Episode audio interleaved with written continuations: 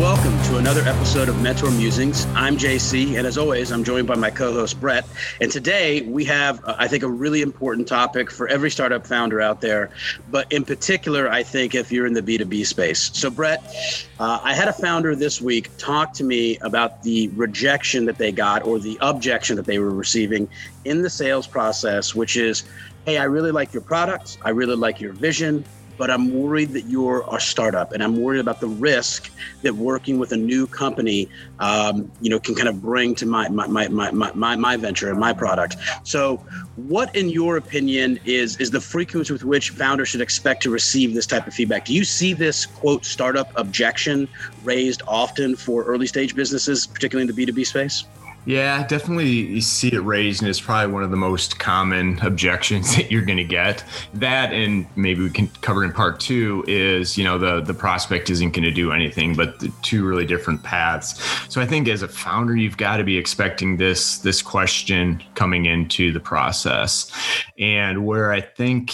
Um, it depends on who you're who you're selling into, right? At the enterprise level, more sophisticated, you know, probably a lot more risk in what they're doing. So yeah, you're going to be small um, you may not have a lot of history, but what you do have going for you is the flexibility, being nimble and heavily focused on on the service aspect of it, right? So hey, we're in this. We know it may not be perfect, but we really think we can help you solve this problem, right? You you started the company because you're solving a problem that obviously nobody else had solved it to your satisfaction, right?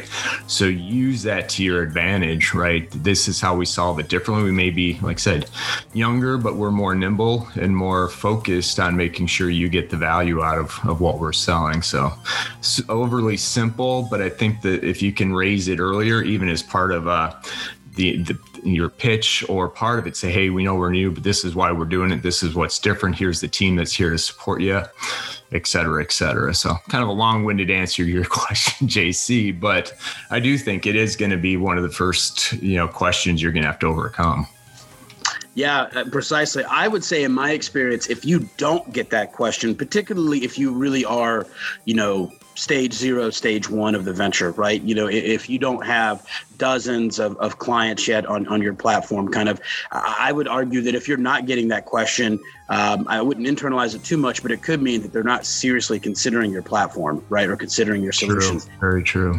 I think you're absolutely correct, though. It's something that you need to expect and embrace, right? Um, and I think number one, what you're trying to do is is respond to this in a way where they feel like they can they can mitigate to themselves the risk associated with working with any startup you know and, and so what i would recommend doing is sitting down and thinking proactive like well what are the risks particularly with your product and with this customer you know another thing that i would recommend doing is in the discovery process, expecting the question, but also asking them, hey, have you ever worked with a, startup company or with a, a new venture. Um, I think that's that's really really important because you can understand if they've had experiences before, what was good and what was bad. But the key thing, Brett, that you touched on is critical. Use it as an opportunity to be contrarian, right?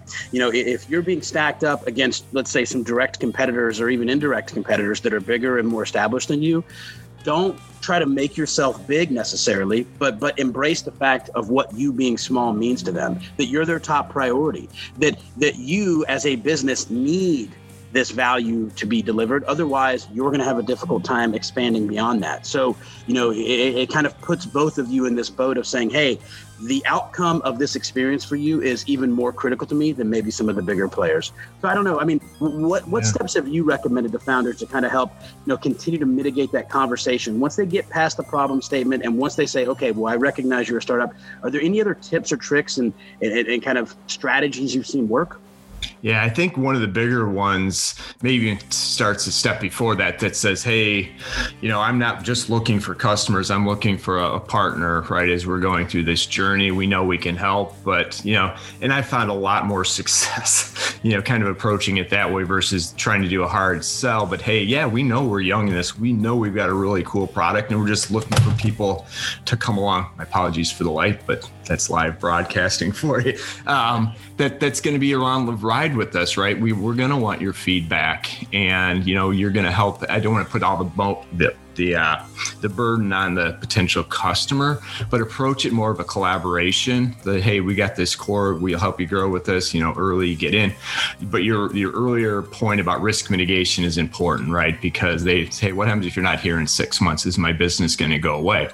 Depending if it's more of a technology problem that's embedded into the core of your business, that's going to be a much bigger risk. Where if you're sitting on top of something or it's additive, you're going to have less risk to that to that process. So I think it's really who you're targeting initially, and don't spend a ton of time that if it's a, a customer that's just really nervous about the the possible find the move on to the next customer. It's just don't spend too much time and find that right audience initially. Yeah, and it requires when you're selling in those earlier stages, uh, uh, like a tenacity as well, right? Yeah. Because you're going to get that objection quickly, and and a lot of founders I've seen will respond to it and say, "Well, okay, you know, maybe I can come back to you next time." And, and yes, you do want to circle back with them at some point, but be persistent because especially early on, even the no's, even if it's in like if you know for certain it's going to end up being a no, there's value in you going through that process and just honing your response and your pitch craft on on how to answer this objection and respond to this objection. So, you know, I think it's important to definitely not beat a dead horse and to not have, you know, inverse expectations that if they're really, really nervous, you're not going to be able to convince them. So leave them in a position at the end of the sales conversation to circle back up later once you've built yourself out because they're not a customer now, but they might be a customer in the future. But still use that opportunity, even if you know the objection is going to come as a no in the end, to use that as a chance to really learn how to respond to this. Uh, Brett, any any final thoughts or questions on, I think this really important topic for founders? Yeah, really important. Maybe if we've got just 30 or 60 seconds to talk kind of like subset B of that objection is the do nothing customer, right? That I think a lot of founders are really good understanding their features and benefits set against the competition and why they're different and better, but they really struggle to come against uh, we're not going to do anything. So you've got to plant that sense of urgency and it, I think it ties to the risk mitigation and getting that customer off of their do nothing standpoint. And it's it's shocking. I would say probably again this is completely unscientific, but a lot of the deals lost, probably at least half of them are the customer didn't end up doing anything. So you weren't able to convey the value of your product beyond just features and benefits, which comes back to that problem solving and why you're the best choice to help them solve that problem or really understand why solving this problem is important. So I know we probably touch a whole other subject on all the objection handling, but I do think the do nothing customer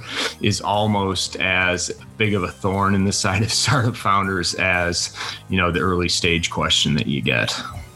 Absolutely. And, and, and, I'll just say this to conclude that when you have those do nothing customers, it starts first with changing the question that they're asking themselves because what they're not sold on yet is is maybe the question that your product answers or the way that your product answers a certain question. So that's really where you have to go kind of beyond consultative in the sales process and really help them understand why this should be the priority that they are focusing on and then why your solution is what help address that priority. So great topics brett. I think we can do a whole series on startup objections and sales objections and maybe we will um, thanks everybody for tuning in.